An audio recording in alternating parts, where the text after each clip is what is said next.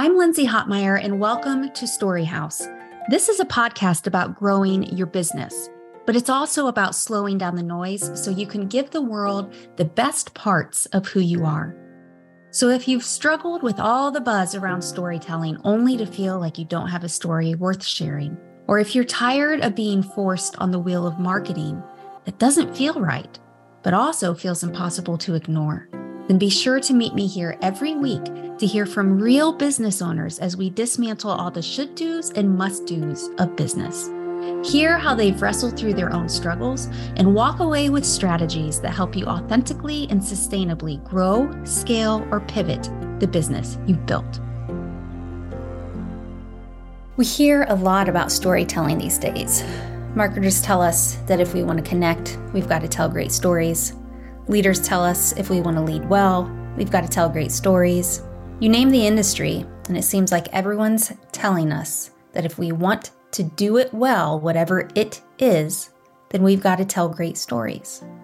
And in lots of ways, this all is starting to feel a little icky to me because we've somehow managed to take this beautiful, ancient gift of story and turn it into a bandwagon. And if you know anything about me, I intentionally jump off a bandwagon just to avoid being on the bandwagon.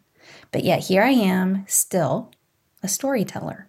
And I'm a storyteller who believes that in the hype of the bandwagon, we've missed a few things about what story really is. Earlier today, I read a rant by a fellow marketer who happens to be in the SaaS and tech world. He was making a case that marketers, at least in his world, shouldn't be storytellers. He was making a very serious, compelling, maybe not compelling, but passionate, very serious and passionate rant about why storytelling doesn't belong in the world of marketing. Clearly, I peaked up. And clearly, he's had enough of the bandwagon soup. His argument was that you can't turn technical blogs into story. Sure, go ahead and try, he said, but you're going to lose your audience. You're going to fail to make your point. Story doesn't work in the tech world. When I read his post, I thought, well, he's sort of missing the point here. And I also thought, ah, here's a fact oriented human who's had enough of the heart infiltrating his work. I get it that the first thought was more factual and the second thought was a total judgment on my part. So let me zero in on my fact based response. And to do that, let me first begin by stating what story is not, because it's here where I think my fellow marketers rant really gets it wrong. Story isn't a collection of sentences that explains why you've gotten to where you are. Story isn't a few cleverly written paragraphs that detail a user's journey with your brand. Story isn't an emotional manipulation of words. And I think probably if I sat down with that fellow marketer, that's probably why he's a little annoyed about the whole buzz of storytelling. But what story really is, is it's an invitation to relationship. Let me repeat that. What story really is, is an invitation to relationship. And this, this is why marketers actually do have to be storytellers. Because there's no other tool in our human toolbox that empowers us to create relationships like that of story. We've got millennia of time on our side to prove this. So, if story is an invitation to relationship, how does that work? How does that inv- invitation show up, and why does it actually work? Let me share with you five points as to why I think that story shows up as such a strong, compelling invitation to create and sustain relationship. The first is that story invites you to share your point of view. That's your distinct opinions, your beliefs, your values, and the frameworks that you're using to move through the world. So I say point of view here, but oftentimes I'll use the, the language of worldview. How are you moving through the world? What do you believe about your world? What are what are the convictions and the values that you use to construct and sustain that world? If you don't know your point of view, it's not safe for me as your audience member to step foot inside your world because you're not empowering me with choice. You're not giving me the information I need to know to be able to choose if I want to do business with you or not. And the only way I can answer, do I want to do business with you, is if you reveal your point of view, if you expose your world view to me, so that I can choose is that somebody who aligns with who I am? Is that somebody who's going to get me from point A to point B? Is that somebody who will bring value into my world? And doing that, that requires something more than numbers or data or just a fact by fact analysis can actually show me. So that's number one. Number two is that a story positions you for impact in the moment and then beyond. You see, all great stories reflect the issues of their time. I look at my bookshelf right now and I see dozens and dozens of novels on my shelves. And they all reflect very specific, particular issues of their time. They're taking on a moment in time. They're stepping into that moment, they're exposing it, they're inviting their reader to think deeper about it. And because they extend beyond fact, beyond number, and they zero in on the human condition of that moment, they also transcend time. So many of the books on my shelf are decades and decades old, but when I pick them up and I read them, they still move me. Many of them still move me to tears, and I can pull any of them down and talk to you very specifically about how that book changed my life.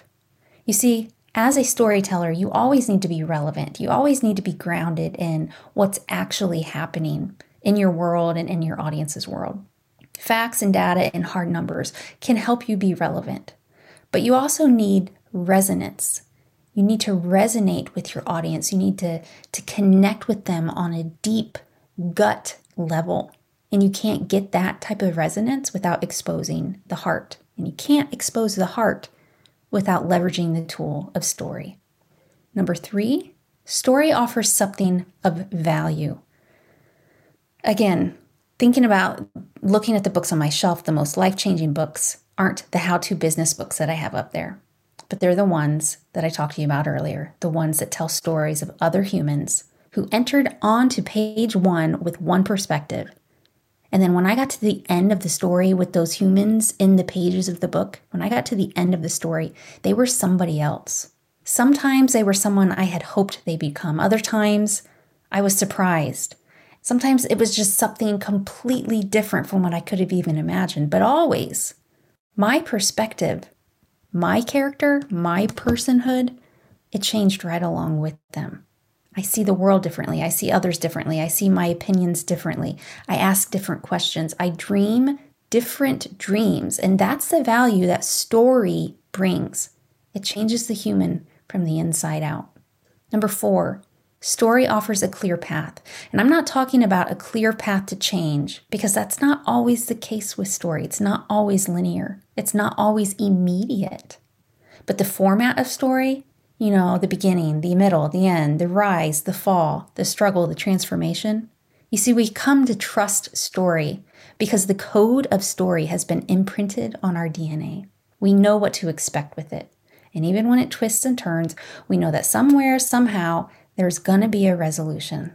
So, as a brand, when you lead with story, when you include story in your messaging, you're inviting your audience into the rhythm of narrative that they've been born to understand.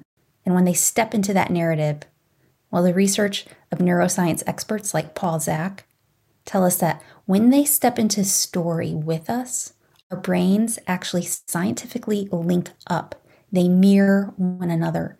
So we can empathize, we can relate, we get that resonance that we so desperately need with one another and with our audience. And then lastly, story offers the promise of transformation. You've heard me say it before on this podcast, and you're going to hear me say it a hundred times more. The stories we tell have to answer two primary questions for our audience. They're asking, Who are you when they step into our brand? They want to know, Who are you? And once they have the answer to that question, they want to know this Who am I going to become when I join you? So, sure, an origin story, it's a great start. But unless you go beyond that to really reveal who you are, what you believe, and how you move through your world, your audience is never going to be able to answer that second question. They want to invest in something that will make change possible. They want to see it's been done, that they can do it, that it can be done again. They want to know that choosing to trust you with their time, their trust, their hopes, their dreams, their energy, their brain space, their heart, and their money is a choice that's going to leave them completely, irrevocably transformed. So, is it true that marketers shouldn't be storytellers? I guess it depends on what type of brand you're wanting to build. But if you're building a brand that values your customer and that truly longs to build relationship with your audience, then I'd say the only way to do that is through story. As founder and CEO at Storyhouse 15, my vision is to build a world of people who have answered the call that's been uniquely placed upon their lives. So if you've enjoyed this episode, be sure to subscribe and leave a review. And if you're ready to grow and pivot with clarity and confidence, be sure to stop by and say hello at storyhouse15.com.